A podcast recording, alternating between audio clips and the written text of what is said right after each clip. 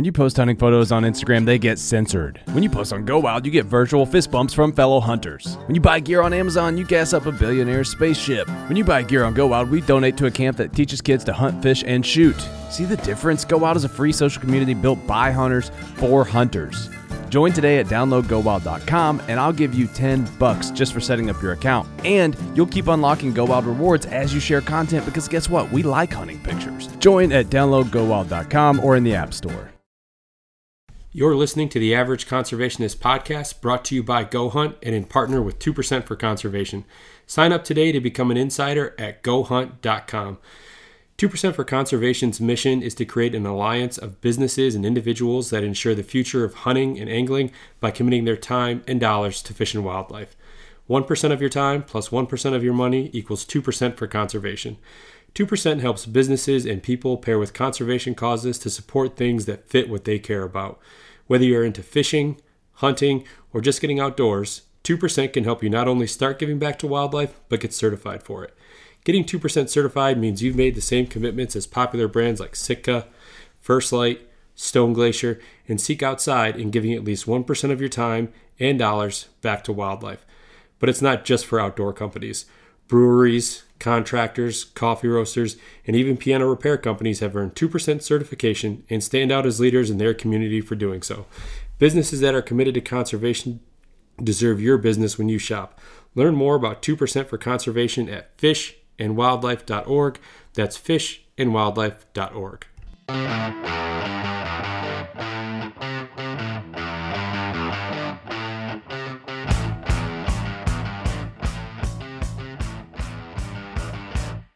What's up, everyone? Happy Thursday. Welcome back to another episode of the Average Conservationist Podcast, and I'm your host, Marcus Ewing.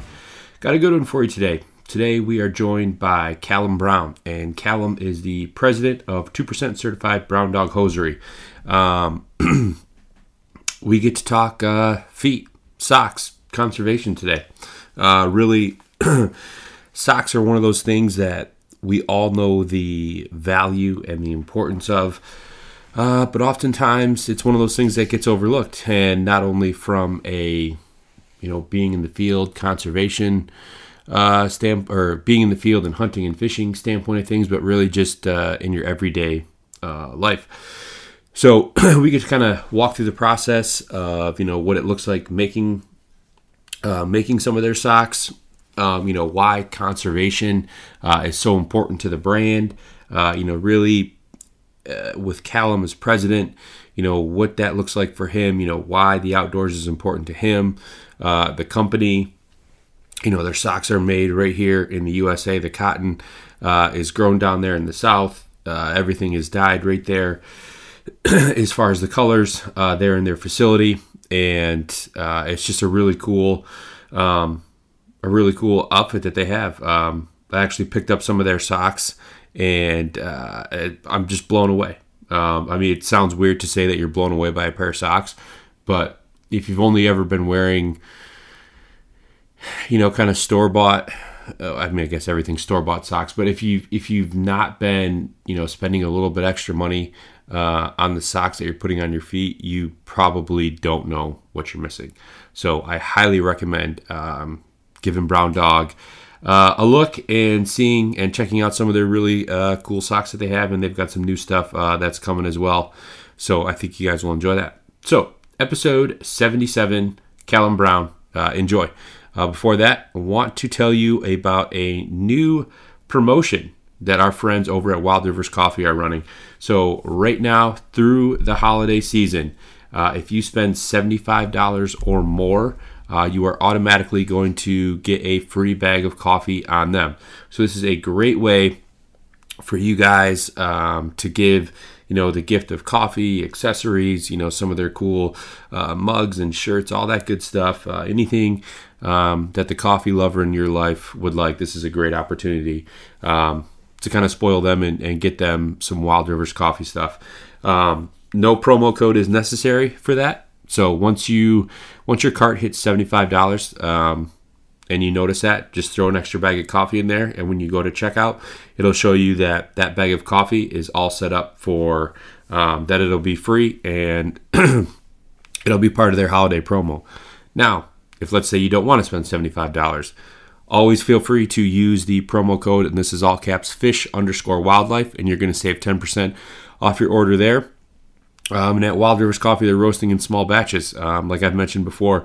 So they assure that they're they assure you that their coffee arrives at its peak freshness.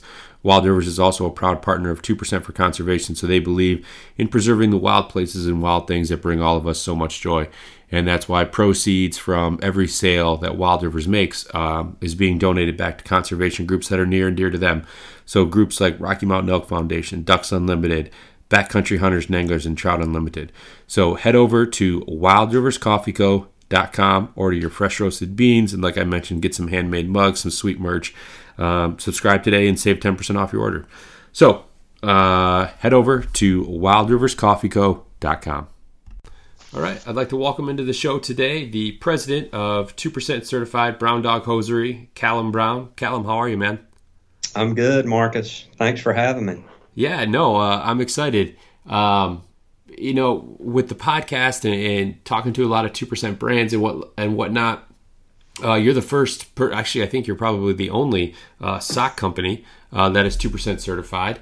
Uh, so I'm definitely excited to learn more. And obviously, we're just coming into November here, or actually, by the time this releases, we'll be into November.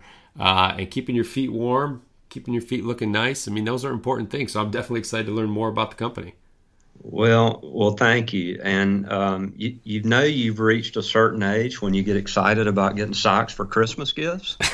um, but they make great Christmas gifts. You know, you are absolutely right. And I remember as a kid, you know, you get a pair of socks. Like there's almost like these these certain things you can count on year in and year out, whether they're stocking stuffers, they're from a, a grandma or an aunt or that friend of the family, whatever it is. Like you can almost bet your last dollar that there's going to be some socks in in your array of gifts.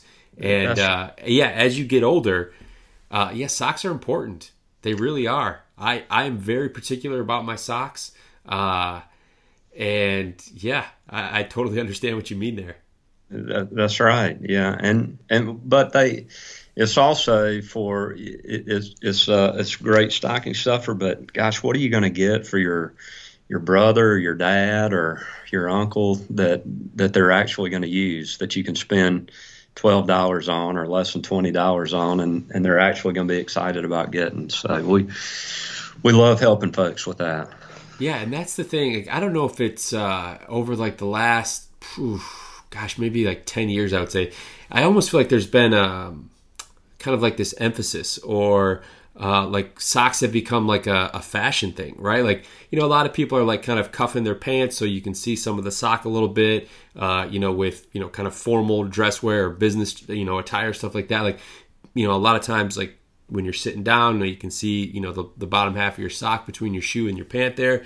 And it's almost become kind of a, a fashion statement, a way to kind of, um, you know, show your, your personality or your interest a little bit. So, yeah, that's right. Well, I, you know, I'll ask you. I mean, when was the last time you wore a tie?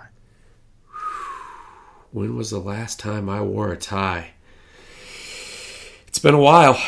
Uh, right. It's been a while. I mean, probably a wedding of some sort in the past four or five years, I guess. I mean, it's been at right. least three years since I put a tie, and I can tell you that much. That's right, and and I think that's most of us, um, unless you're you're going to a wedding or a funeral, you you don't typically wear a tie, and and for men at least, that used to be how we showed off a little bit of a little bit of flair and and a little bit of style, and so so socks have really become the the new tie.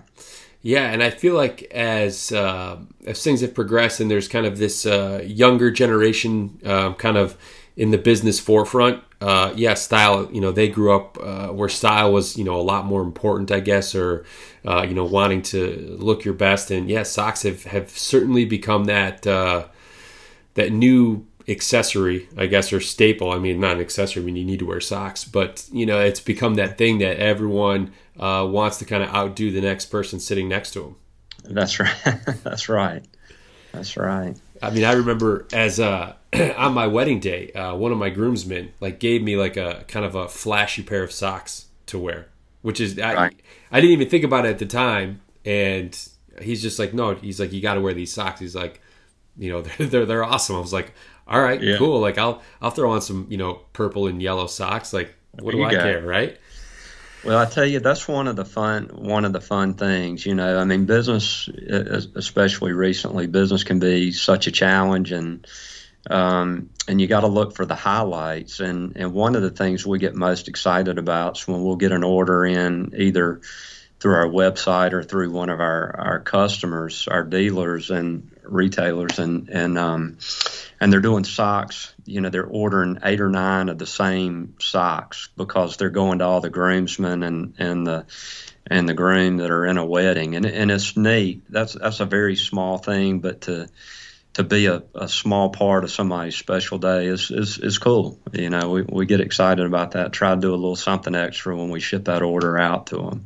No, that's awesome. That's that's it's creating a connection, right, with your customers. Right. You know, when you can't be there in person and talking to them um, and going that extra step. I mean that that uh, that goes a long way with customers. You know, I've I've realized in my short time with you know my apparel company, the Average Conservationist, that you know I, I'll I'll write a handwritten note, a handwritten thank you note into every single order that goes out, and you know, as long as it's feasible, I will continue to do it. But it's amazing how many people will reach back out afterwards and just be like, "Hey, thanks for the note. Like, you know, that, that really means a lot and everything." And it's, you know, the customers are are important, and to to develop sure. a connection, I mean, that's uh, that goes a long way um, with them in the future.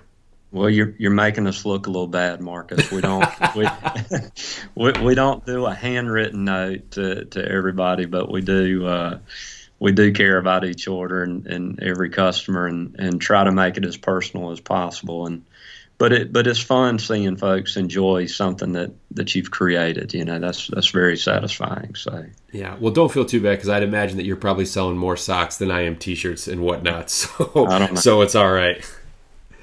So right. let's kind of get right into it. So tell me about Brown Dog Hosiery. Um, sure. Uh, so Brown Dog was um, we, we've been in um, we've been in the sock business and manufacturing business for a while, and um, but we were doing uh, different different types of socks, and and one of the trends, like you, you mentioned and and you've seen, is the popularity of of socks and the ability to show off some fashion and and um, but we didn't see anything that really appealed to outdoorsmen. Um, the most of the socks that, that we saw were one they were they were made in in China, um, and two they were just real outland outlandish. The crazier, the better. And um, you know, I'm I'm a pretty conservative guy, and and uh, it, it wasn't anything that I was going to wear. But if you, I thought, well, gosh, if I had, uh, you know, if I had a pair of socks with ducks on them, or or my dog on them, then that's something I would definitely want to wear. And, and we we didn't see that out there, so we we created Brown Dog Hosiery, and um, uh, my Boykin Spaniel Bo was the inspiration for the brand. Um, so we started it at the end of 2017, and and have really had a lot of fun with it. It's um, it's it's growing. Um, uh, it, it, every year, it, it's even through the pandemic, we've seen dramatic increases, and and uh, and we're, we're, excited about it. So we we like to say they're great.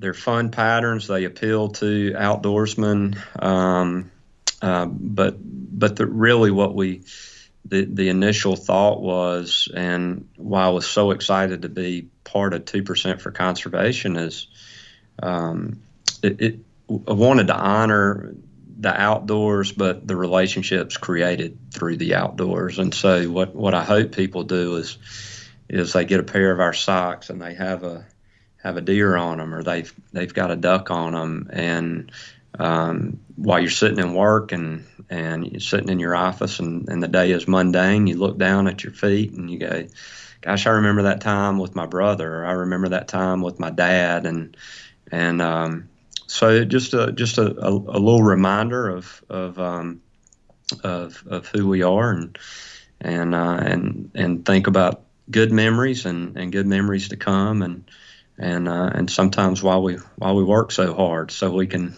so we can go out and enjoy those those times when we're outside. Yeah, no, that's a. There's certainly times in everyone's job, right, where they need a little pick me up. They need a little something to distract them for a minute to kind of get through that afternoon wall. And yeah, that's a that's great. Right. That's a great way uh, to do it. So with so you started in 2017. Had you worked in, in manufacturing or with um, you know making socks prior to that? Yeah, we did. We did. Our our um, our parent company is Wilson Brown Sock Company, and um, we have another brand, Profeet, and we have another brand, um, WB Workwear, uh, and then WB Originals, which we do custom socks and private labels. So we had we had been doing the Profeet and the workwear socks, um, but we created this new brand of, of Brown Dog in uh, in 2017. So uh, so yeah, we've been around for a, a while. Um, but this is our, our youngest brand, but the one that is growing the fastest and the one we're most excited about. Yeah, and I think that kind of goes back to uh, what we were just talking about uh, before with the the popularity of socks, a younger generation, and having um, you know different designs. You know, a deer, a duck, you know, a fish. Eh, you know, the list goes on and on of, of different outdoor things that you can you can put on there. But I'd imagine that that has probably um, been a real catalyst in uh, the growth is just that younger generation hitting the workforce, the younger generation of outdoorsmen, of outdoors women, all that that you know see the uh, the appeal of a of a nice pair of socks.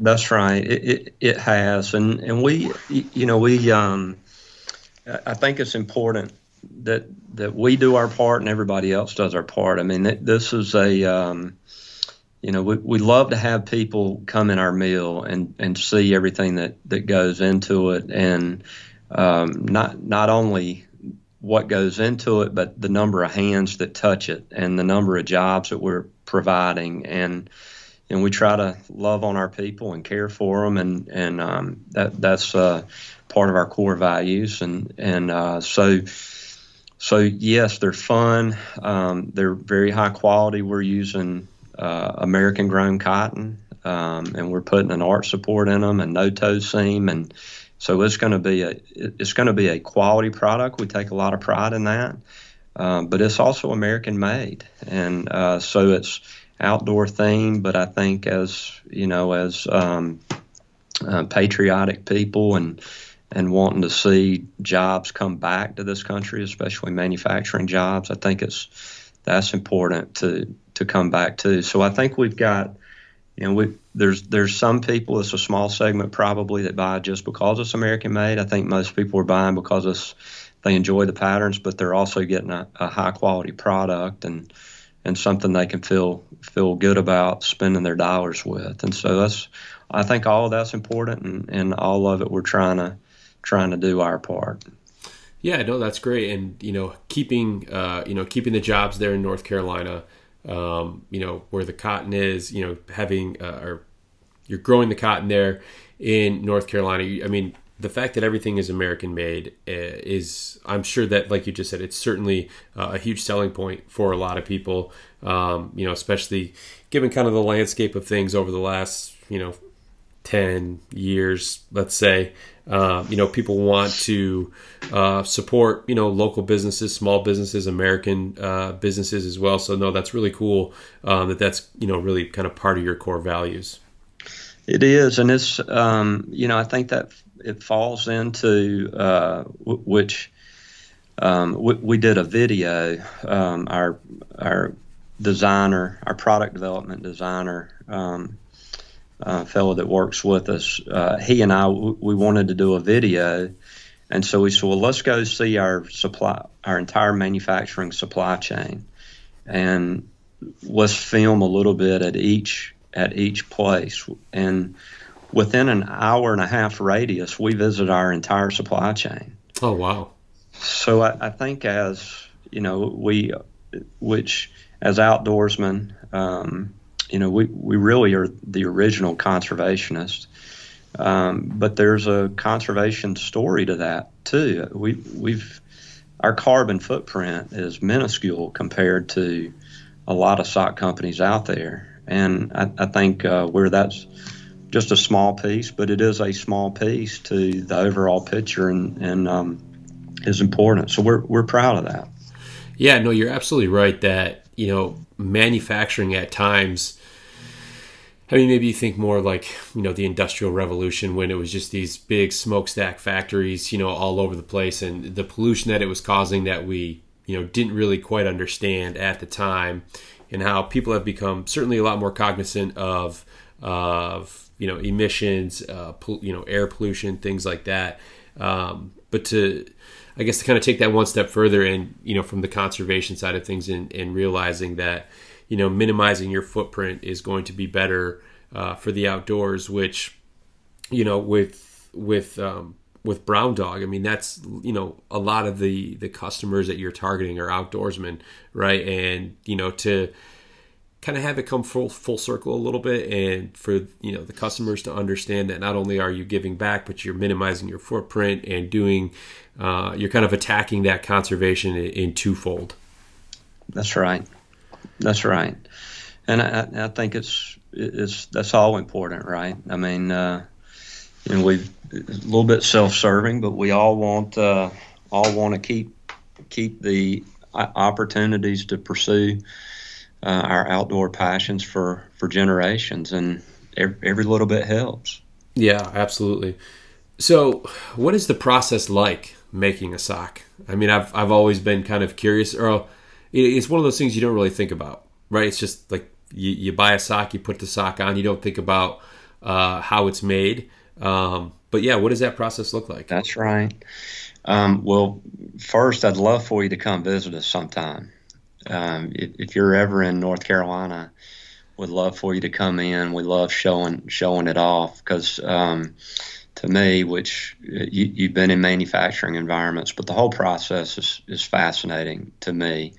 Um, but we we buy uh, we buy yarns um, for our brown dog. We'll we'll buy cotton yarns. Uh, dyed cotton is a ring spun comb cotton that's uh, grown in the south. That's spun in uh, Thomasville, North Carolina, dyed in Belmont, North Carolina, and shipped to us in our, our plant in Hall River, North Carolina. Uh, so we'll get those, and then we have um, which socks require. Uh, we also have to have elastic yarns that go into it, and then the pattern yarns are a nylon yarn. So, um, so our designer, uh, who's very talented, will will create the designs, and he'll create them in a in a way that the machine can understand it. So uh, he'll create the design and he'll send it to our technicians, and the technicians will save that um, onto a, uh, a, hard drive or to a uh, flash drive. Put that in the machine and then set the machine up. The yarns will be put on the machine uh, as needed and, and what feeds they're going in, and then we'll we start making the socks, and the socks are um, we'll make we get one brown dog sock every four minutes that comes off. So then um, after after it comes off, then we send them. The socks will go to um, a washing and drying process, much like it would at home. It's just an industrial industrial size washer and dryer. Uh, after they're after they're dried, um, they will be sent to a boarding machine.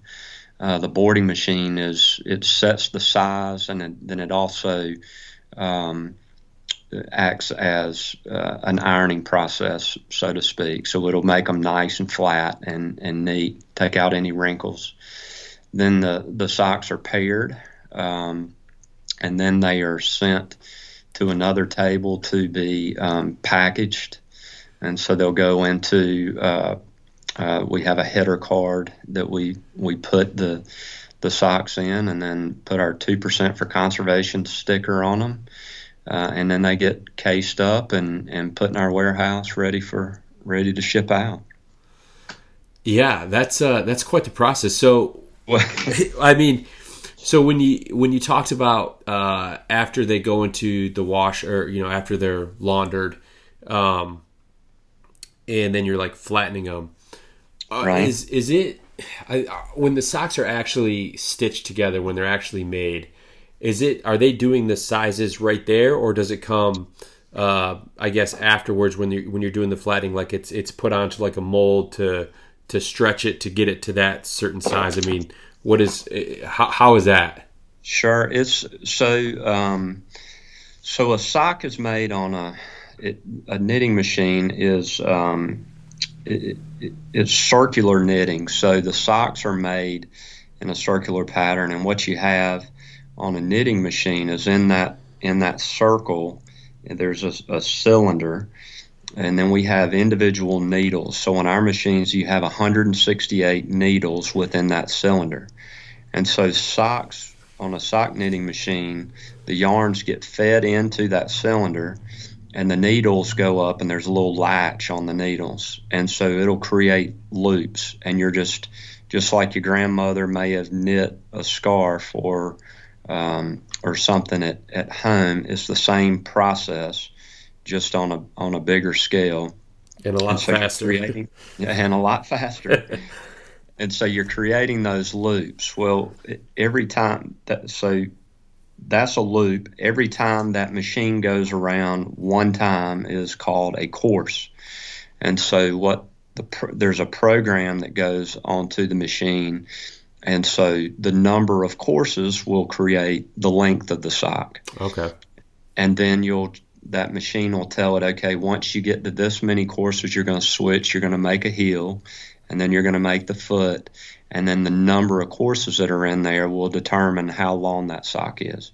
And our technicians are very skilled, and they they understand how much shrinkage you're going to have uh, once it goes through the washer and dryer. So they'll make them when they come off, they're going to look a little bigger than you would expect, and then they'll draw up some. And then once they go on that boarding machine, it really locks in and sets that size for it.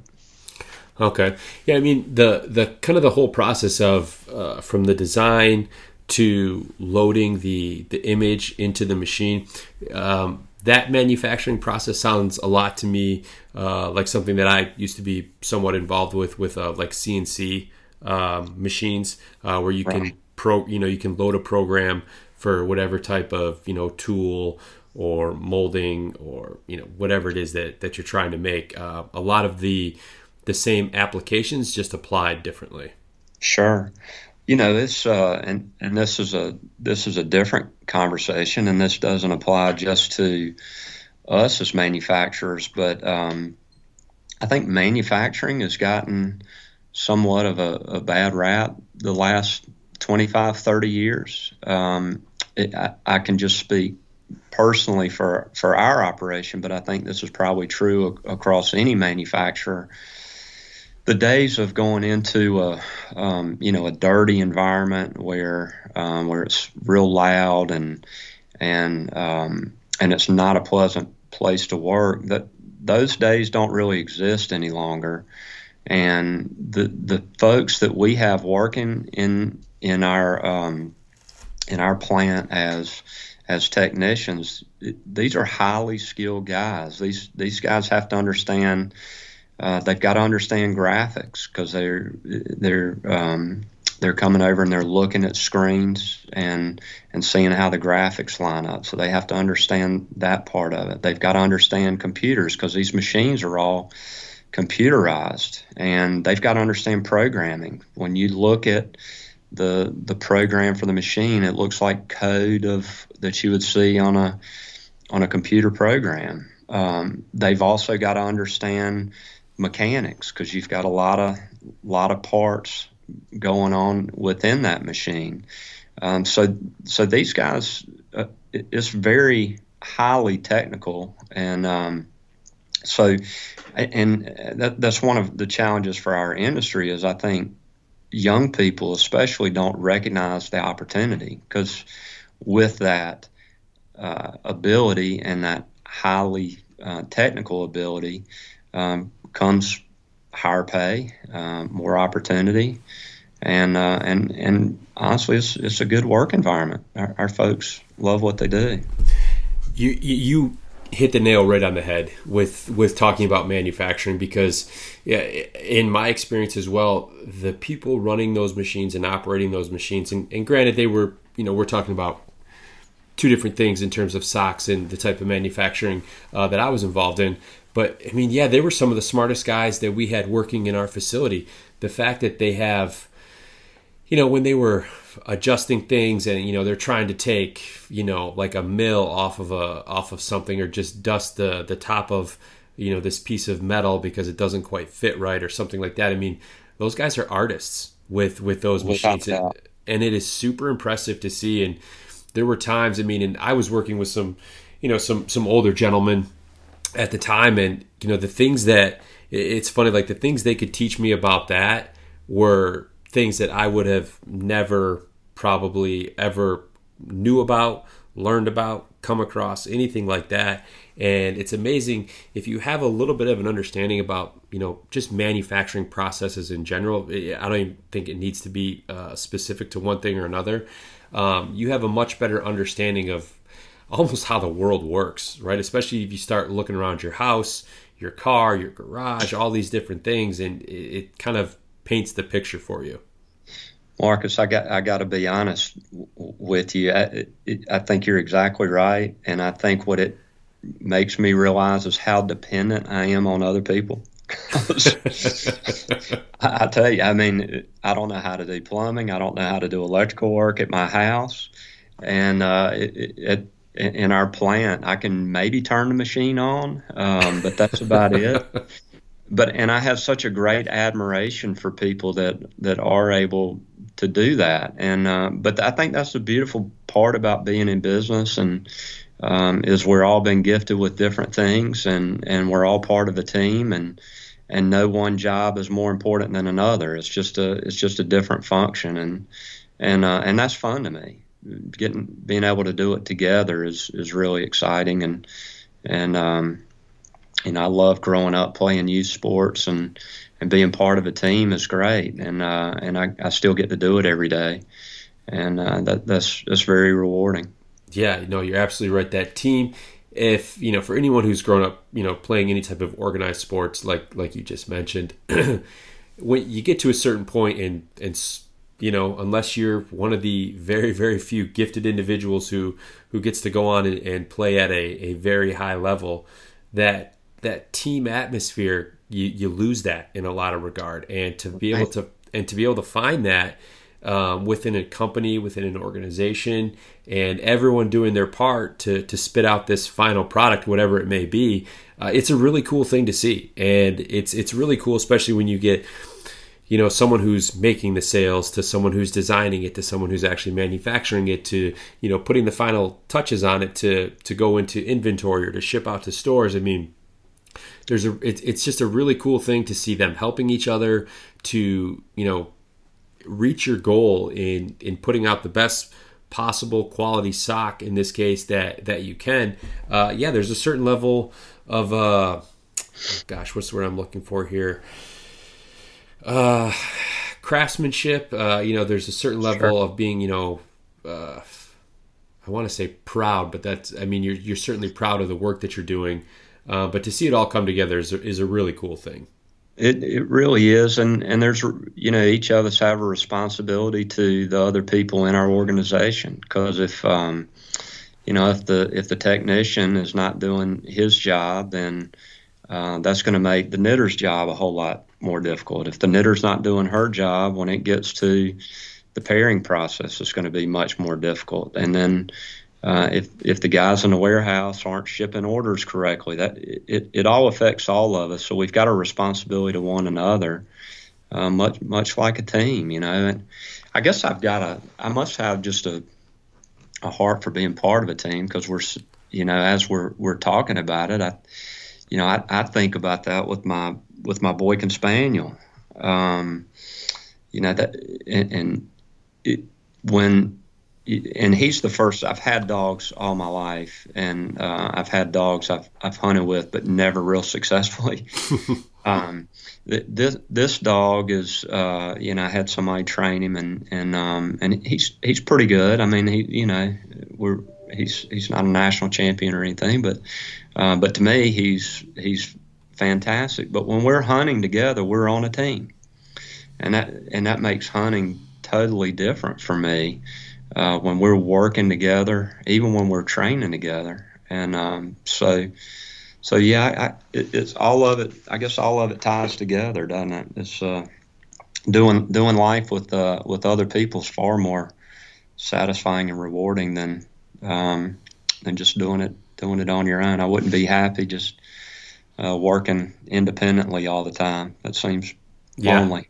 Yeah, it, no, you're absolutely right. I mean, it's it, it's a saying that I've heard a bunch of times, and it's very cliche and kind of sappy. But teamwork makes the dream work, right? I mean, that's kind of what it boils down to.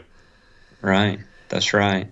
It's a whole lot more fun accomplishing something when we all do it. You know, it's uh, I, I would I wouldn't want somebody to ever look at our company and and think, gosh, look at what Callum did. I mean, that's it's like, hey, we did this in spite of me. I, I say that all the time. I just get in the way. But I'm good at hiring people smarter than me, um, which in my case is is not that not that difficult to do to find people smarter than me. But you know, I think that's you know get get the right people in, give them the resources, um, create the culture, and then and then get out of their way. You know, and and uh, and I, I see that maybe that's a bit of a cop out, but that's kind of how I how I see my role. No, I think that's I think that's what makes a great leader is is recognizing talent and then you know once you get that person on board giving them the autonomy to to do what they're good at right and trust that they're you know gonna put the company's interests ahead of theirs that they're gonna lead their you know maybe small team of people the right way. And yeah no i i don't think it's a cop out at all. I think that's what i think that's what makes a good leader is recognizing talent and then allowing them to do what they're good at. Right. So with Callum, with Brown Dog, I mean, are you guys just producing like uh, like everyday wear type socks, or do you have socks that are maybe like thicker for maybe like you know actually getting out hunting, or you know like athletic type socks? You know, a lot of people like the no show type socks. I mean, what all what all kind of socks do you guys make? Yeah, thanks for asking, Marcus. We do. Um, we, we, started because we saw that trend of um, of, of being able to provide pattern dress casual socks, and that was really where we started. And uh, and and we've had such a good response. We've started expanding the line. We, have got a um, what I would call a golf sock. It's a, a tab sock that we're doing now, uh, using the same ring spun cotton, comb cotton that, that we use in our dress casual socks, and and then we're doing a no show that's uh, below the below the shoe line um, that we've done well with, and and uh, and I'm really excited. We're we're coming out this fall um, or early spring with a with a field wear line. So we're using really nice uh, merino wool uh, product. Um, and these socks, I've got a pair on right now with, uh, with, with I'm wearing boots today, and and um, with with my boots, I always wear these socks when I can find them in my drawer. Uh, but but they are they're going to be, I think, really well received. So we're going to do, um, you know, uh, our, our field wear will be kind of a lighter version for early season. You know, if you're upland hunting, and then we'll have some mid season and then uh, late season where you're going to wear with your waders. And I, am real excited about those. Yeah, you're speaking my language there with the merino. I'm a big uh, proponent of merino wool, uh, really in uh, kind of all aspects of uh, hunting or, or, fishing or anything like that. I mean, I think about I was kind of first introduced to uh, merino maybe four or five years ago uh, as base layers, um, but then I, I stumbled upon like, well, you can actually make socks out of it too. And yeah, I have not looked back. So with you guys coming out with some merino, that's that's exciting. I'm definitely going to have to uh, to give those a run. Well, I'll get I'll get some pairs out to you so you can test them for us and let me know what you think. Yeah, absolutely. But merino, I'm I'm a natural fiber guy. I love uh, I love our cotton socks, uh, but but this merino is um, man, they're it's a great fiber. It's really the original performance fiber. Uh, people think of it as as just for warmth, which it does provide warmth, but but it naturally regulates your temperature. So even in on warmer days, it, it keeps your foot cool. Yeah, no, you're absolutely right. I've uh, I think it was probably maybe two years ago or a year ago or so, somewhere there, where yeah, I basically like cleaned out my sock drawer. It was like only merino, right? It's just it's just so it's just so much nicer. Uh, you know, you, your feet don't sweat nearly as bad, and if they do, they they don't stay like um, they don't stay you know moist and just like gross right. for for the for the that's entirety of the day. So no, that that's super exciting, and I'm sure um, you know a lot of people that are just buying your the, the casual wear socks are going to be really excited about those as well. I, I think so. I, I, it's funny how um, how we, we take socks for granted, most of us, and and uh, I, I had a friend come by the other day and and uh, I gave him a he came by our office. I gave him a, a pair of socks, and he texted me when he got home, and he's like, "Man, I love these socks. Are these? Is this new technology?" And I'm like. No, it's been around a long time. So you, you've been buying cheap socks for a long time is your problem, and and uh, I, I, think he's a he's a believer now in in, in paying a little bit more for a, a, decent pair of socks. It makes all the difference when you start wearing wearing decent socks. You you you won't go back to uh, just buying the buying the cheap stuff. Yeah, though there comes, I, I feel like in every man's life there comes a point when they realize that they will pay for quality. Right? They won't just buy socks because they're socks. Like they want something that's going to last, that's going to be comfortable. And yeah, the older I get, the more I realize, you know, you certainly get what you pay for. That's right. Well, and especially as outdoorsmen, right? I mean, if you've ever been on a if you've ever been standing in a duck blind with cold feet or your socks keep sliding down on you, it, it, it takes away part of the enjoyment of the experience. Yeah, I mean it's it's funny you mentioned standing in a duck blind with cold feet. I literally just had a gentleman on. Uh, I recorded an episode with a gentleman um, who runs a waterfowl guide service uh, up in Rhode Island, and we were kind of we were exchanging some stories. And I had uh, a story from when I was out duck hunting when I was just a young buck. I mean, I was 13, 14 years old, and my waders had dry rotted, and I was standing in like oh, three inches of water. Yeah. So when you said cold feet in the duck blind, I was like, I don't think any pair of socks would have helped me that day. right. right. So, so oh, go you, ahead. You got to be if that was your early experience to duck hunting, you, you got to be a little bit crazy to go back out and do it again, right? Well, yeah. I mean, that was that was my first. Uh, on this trip, it was the first day with my dad, and uh, yeah, they they had dry rotted, and you know, I was. It's funny. Whoever listens to this podcast is going to hear this story like two weeks in a row. But that's all right. And yeah. they were just, I was just belly aching. That I'm like, my feet are so cold, and he was like, "You got to toughen up." Like it's it's getting to the good time of the, the evening. Like, you, you, right. I, I can't do this, man. Like, we can't walk back to the truck right now or anything.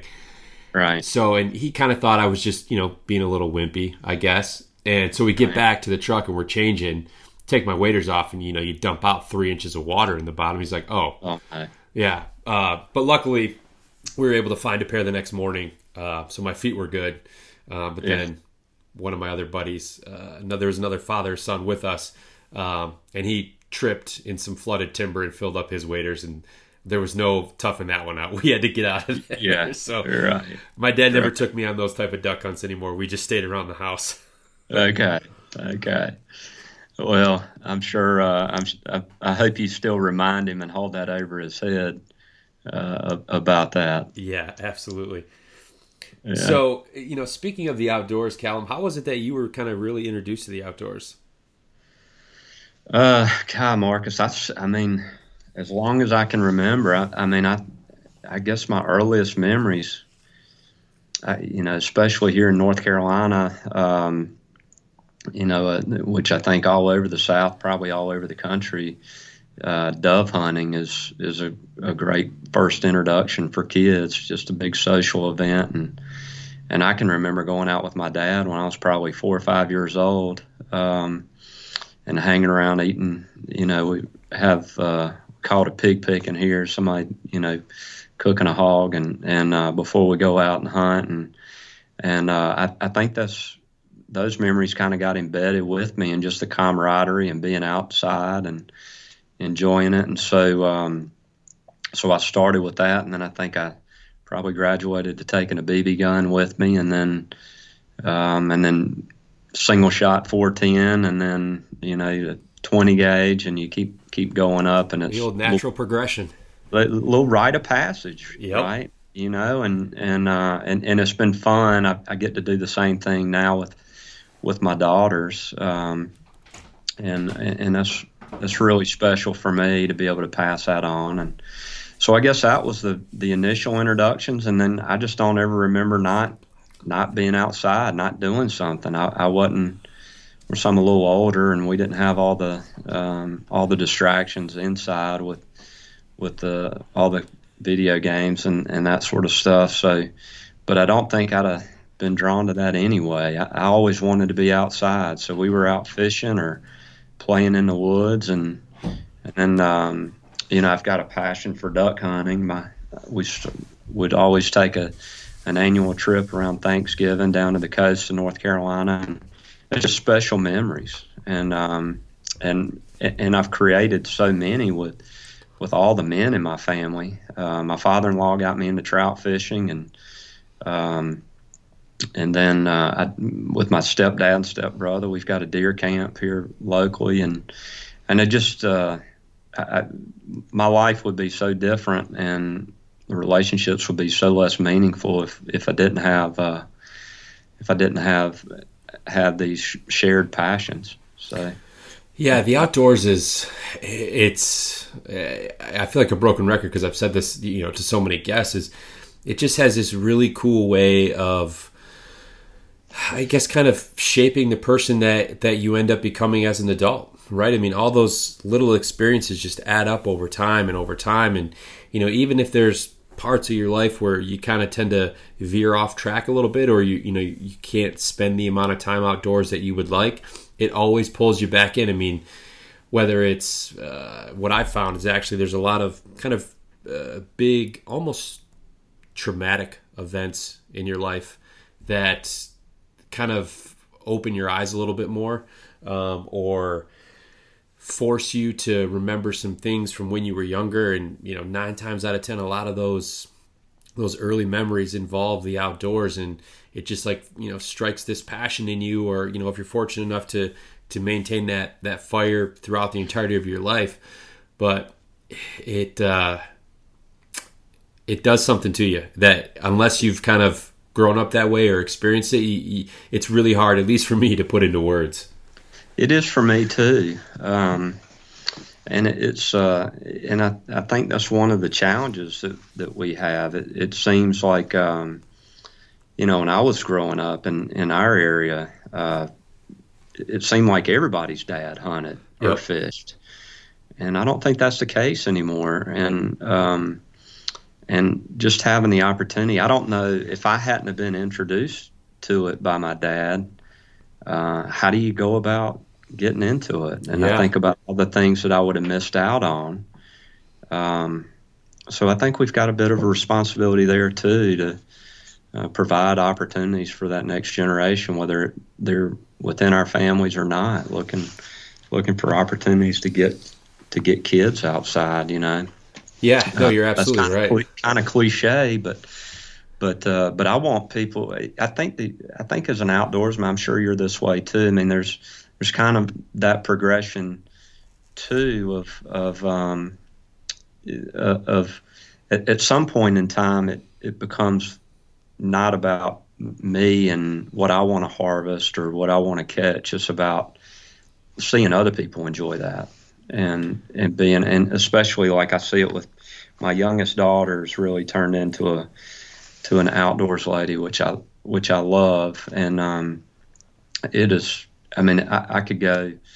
We could go hunt, and um, I'm happy to not even take a gun. Just watch her and be with the dog, and and that's uh, it's really it's really neat experience to get to get to that point.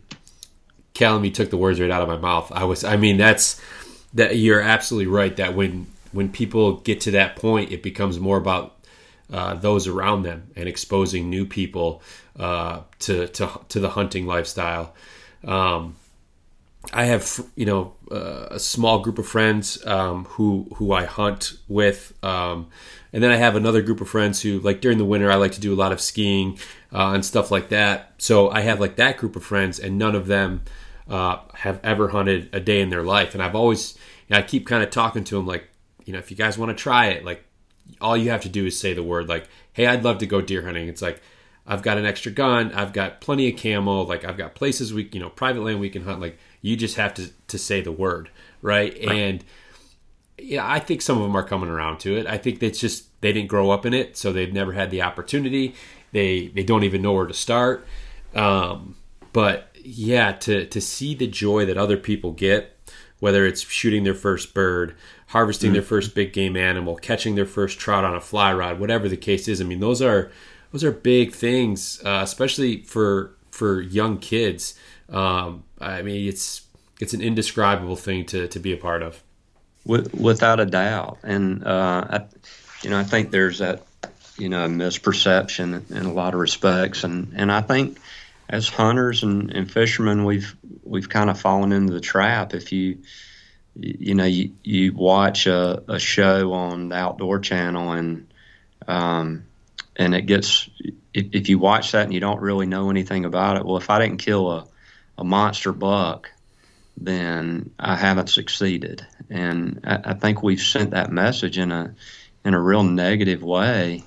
And um, and and I say all the time, like with uh, with with trout fishing, if I've got a fly rod in my hand, um, that's just an excuse to go stand out in the middle of nature in a beautiful stream with mountains all around me, and it does something to it. It, it really uh, just being there, I can tell a difference in who I am when I come back from that, even if it's just an afternoon. It's um, and I think that uh, I think we've been created to want that, and I don't think we're meant to be inside and around asphalt all the time. I think there's something, and and so I think getting those people just to experience it, you know, like like your friends that are skiing, if they enjoy being out there and that, I guarantee you they they love being out in in, in nature.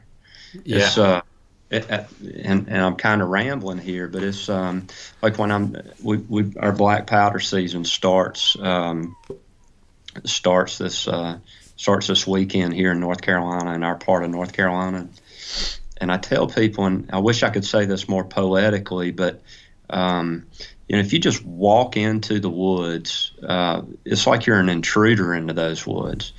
But when I go out before sunrise and I'm in that deer stand, and then the woods start coming to life around me. It's like I become a part of that nature instead of an intruder. And I don't know if that's saying it the right way, but it's a it's a really neat experience. Whether I see anything or harvest anything or not, um, just to be a just to be a part of that is really neat. And um, I think it's we need to get more folks out there to experience it. Yeah, you no, you you explained that very well. I mean, you know, like you know, in an example of slipping into a tree stand, you know, before light, and you know, being uh, as non-obtrusive as possible, which is always the goal, right? Whether we're you know, especially when we're hunting, like we're trying to be as stealth as can be. And then when you're sitting in your, you know, whether it's a box blind, a tent, a tree stand, whatever, just watching the world, Mother Nature wake up. I mean, it's it's a cool thing, and I think you know even sometimes I'm guilty of taking it you know for granted. But there's there's certain mornings I think when you know especially this time of year when we're kind of getting into the rut, at least here in Michigan, that uh, you know you kind of you know that there's going to be a lot of movement, there's going to be a lot of activity. Uh, I mean, I've seen some of the coolest things I've ever seen in nature while sitting in a tree stand by myself, no one around, no phone in my hand, just being quiet and watching things. I mean, it's mm-hmm. it's uh it's a very very cool thing to watch Mother Nature do its thing. Without a doubt, and uh, I think we're you know we're so I think our minds need that too, right? I mean, we're we're so we're constantly connected to something, and we need to our minds need to just relax and kind of check out for for a little while. And I think there's there's something to that about being outside too, and and being forced to be still. I know that's one of the problems I have. There's always something to do, and so it's nice to go away and be forced to be still. Yeah. So. keeping with the outdoors and, and conservation, I mean, how was it, uh, Callum, that you learned about 2% for conservation? Uh, honestly, I was, um, you know, I, I'm I'm a big fan of a lot of a lot of outdoor brands out there, and um, I stumbled across. I was on Duck Camp's website, um, I was looking for. Uh, I was actually looking for an upland bird vest, which I saw they just came out with one. Yeah, I got that email this morning too. but but this was a, this was a few months ago, and I was I was just looking looking and I saw and I thought, gosh, that's interesting. Um, and so I hopped on the two percent for conservation website and started learning about it. And I said, this is this is neat. This is I, I kind of had this thinking in my head of uh, of of what can we do, and it was like, gosh, here it is. So um, so that was that was my introduction to it. Yeah, no, that's great to see. Um, you know, brands that have you know recently come on board um, with two percent um, being influenced uh, or influencing other brands to then join 2% i mean obviously uh, we've had duck camp on the podcast uh, i actually i have some of their stuff i mean it's a, it's a great company uh, but then for you to you know to stumble across 2% because you know you saw you know you were you know shopping on their on their website or whatnot i mean that's that's kind of a really cool thing to see um, you know learning about 2% through a brand that you're already supporting and then in turn you know getting your own business 2% certified Right. And so hopefully somebody will hop on our website and see the same and go, gosh, that's that's interesting. So, uh, you know, maybe we should be a part of that too. Yeah. Uh, you know, we're we're not competitors. I, I, I mean, in, in, business, and I think as outdoorsmen, sometimes we, you know, we lose sight of, um, you know, hey, this I, I want this all to myself, or you know, and but we're all we're all in this together, and uh, and and so we we need to support one another. And I hope, gosh, I hope other sock companies will see it and, and want to be a part of it and, and want to want to help with the effort. Yeah, because that's uh, that's something Jared Frazier, the executive director of Two Percent, always says is uh, conservation is not a competition, right? So, you know, yeah. the more companies that that want to get involved and give back their time and dollars, uh, I mean, that's that's a win-win for anyone who enjoys any type of outdoor recreating. Absolutely, absolutely. So, what are some of the uh, organizations that um, Brown Dog is giving back to?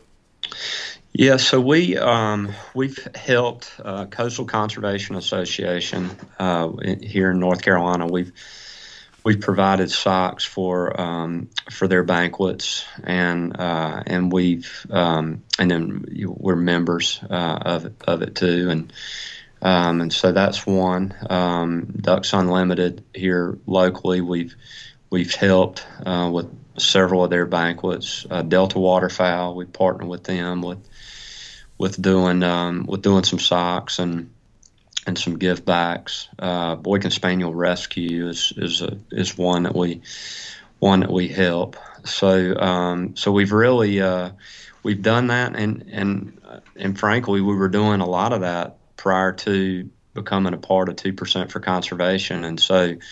Um, so we've continued to do it. The, the part that we hadn't done, and the part that I'm probably most excited about, is is the volunteer time. Yeah. And uh, we're still looking for uh, uh, for the right right organization to help with um, with that. I've, I've, had some conversations, and I think there's opportunities there. But I'm excited to get uh, get our team to be able to participate in in something because kind of like what we've uh, what we've talked about. There's a lot of folks in our organization that are that are outdoors men and women, but uh, but but most aren't. And so I'm excited to to find something that we can do as a um, as a team building event and, and, a way to expose expose folks to uh, to getting outside and see the value in it. Yeah, no, that's that's awesome. Um, especially, you know, just given. I mean, 21 hours for for a company is. I mean, that's you know, if you get you know five or six people from your your organization. I mean, that's that's a morning's worth of work, right? But uh, that's right. You know, it, so it's it's certainly not tough um, to attain the the hours. But that's what I hear with a lot of people um, that are kind of just getting involved with either two percent or really kind of immersing themselves in the the conservation world. Uh, is they really enjoy that boots on the ground uh, activity. They enjoy.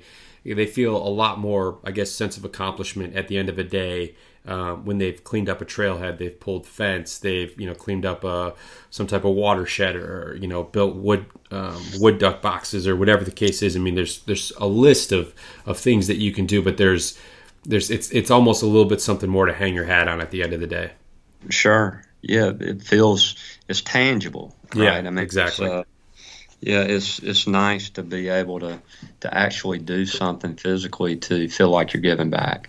Yeah. So, so we're kind of getting to the point about wrapping, getting close to wrapping things up here, but a few more things I wanted to kind of touch on.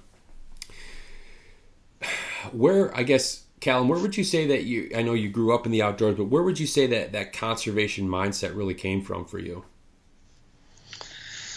God, good question, Marcus. Um, I I don't know. Um, I mean, certainly as a duck hunter, uh, that message has been so clear as habitat decreased, and and um, and I think organizations like Ducks Unlimited and Delta Waterfowl have done such a good job of of uh, of showing folks the need or telling that story, and so I I guess um, I guess maybe that that just sort of got embedded in me. Um, I'm not sure. I I, I know uh, you know I, I'm I'm a, dad. That, that's one of the great roles that I that I play in my life, and one I'm uh, maybe most proud of, and and uh, and I look forward to having grandkids one day, and hopefully, and and being able to share time out there with them. And so I I don't know. I think they're just. Um, I, I don't know if I could reach back and say, well, there was one significant moment more so than there's just a.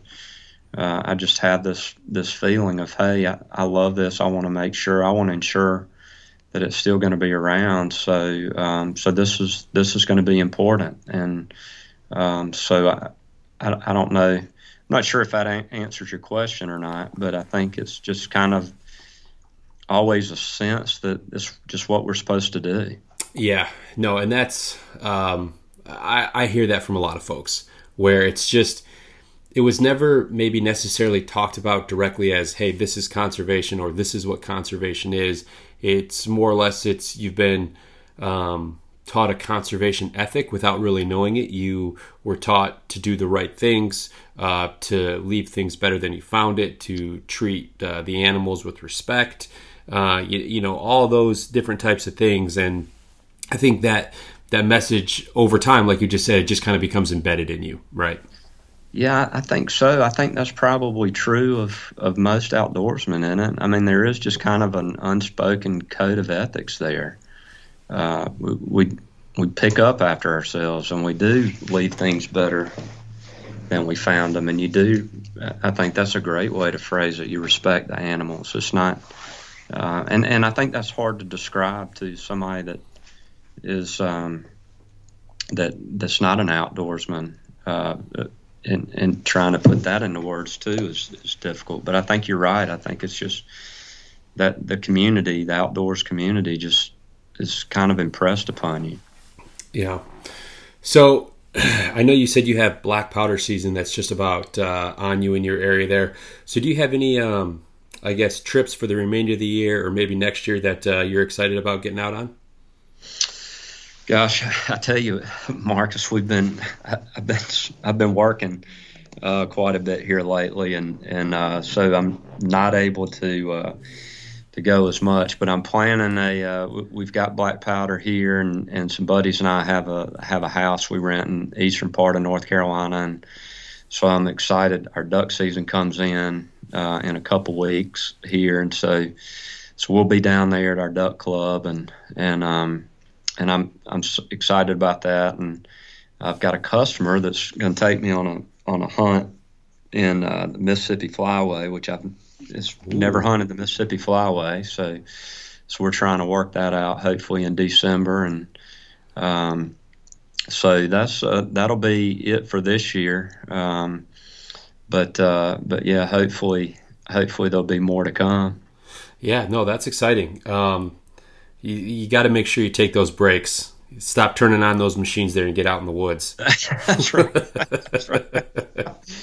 That's right. That's uh, that, uh, one of these days. That's going to be uh, that's going to be my focus. But it's uh, you know, being a dad and and uh, our, our youngest is uh, she's a soccer player, and so we spend a lot of. I'm I'm either working or I'm spending time at the soccer field these days. It seems like, but all, all good stuff. But uh, but but I'm, I'm excited about finding some extra time to to get out there. Yeah, no, I I have uh, two young kids, uh, the almost three and almost five. So we haven't. I mean, we've done like the uh, the little sports stuff, uh, little club type stuff. Nothing uh, that really takes away from weekends or anything yet. But you know, they're uh, they're starting to. At least my my daughter, who's the older, she's starting to show a little bit of interest in in the outdoors and just being outside. So I was able to take her on uh, our first deer hunt last year, which lasted about thirty five, right. which lasted about thirty five minutes before she was out of snacks and just uh, was cold and was ready to go in. So. Right but she's already you know talking about wanting to try to get out again this year. So it's all That's it's great. all great. And yeah, sometimes you have to take a step back and you know prioritize uh, as much as we love the outdoors. That you know certainly family comes first. Oh, absolutely. Then you change your expectations, right? You do. I mean, if she has a good time and wants to do it again, that's success. Yeah, that's that's that's a win right there. So, yeah. real quick, Cal, before I let you go here, where can people find your socks at? Uh, you, you can find them. we've got um, over 300 retailers uh, that, and we've got a dealer locator on our on our website. That's browndoghosiery.com. Uh, dot com. and if you don't have a, a retailer in your area, you can buy directly from our website, um, and you'll you'll see how to do that when you're on there too. All right. Well, Callum, thank you so much for kind of giving me the uh, inside scoop on making socks and you know what Brown Dog stands for as far as a, a company and their values and everything like that. Uh, and just, you know, hearing some stories uh, about your upbringing in the outdoors as well. I really enjoyed it. Well, Marcus, I did too. It was nice talking to you, and, and um, I appreciate the opportunity to be on with you. Yeah, absolutely. And if uh, next time I get down to North Carolina, I'll be sure to, to look you up, and maybe depending on the time of year, we can catch a trout stream or, you know, just do the tour of the factory there. Uh, let, let's do both. Yeah, there you go. Let's do it. All right. Great. All right. Well, take care, Callum. All right. Thank you, Marcus. All right. All right. Well, thank you again to Callum for joining me today on the podcast. Uh, I would also like to thank the partners that help make this podcast possible uh, Stone Glacier, Go Hunt, uh, Wild Rivers Coffee, as well as 2% for Conservation. Uh, please be sure to go out and support the companies that support this podcast and, like I said, help make it possible. Uh, and if you'd like to learn more about 2% for Conservation, you can visit their website, fishandwildlife.org. And there you can see all the certified brands that have committed to conservation that you should support when you shop. I also encourage you to follow 2% on social media where it's going to where they are going to post only positive conservation driven content in your feeds. So again, if you'd like to learn more about 2% for conservation, you can look for them online on social media or at fishandwildlife.org. Thanks for tuning in this week, everyone. Hope you enjoyed the episode. Uh, remember, stay safe out there, and conservation starts with you.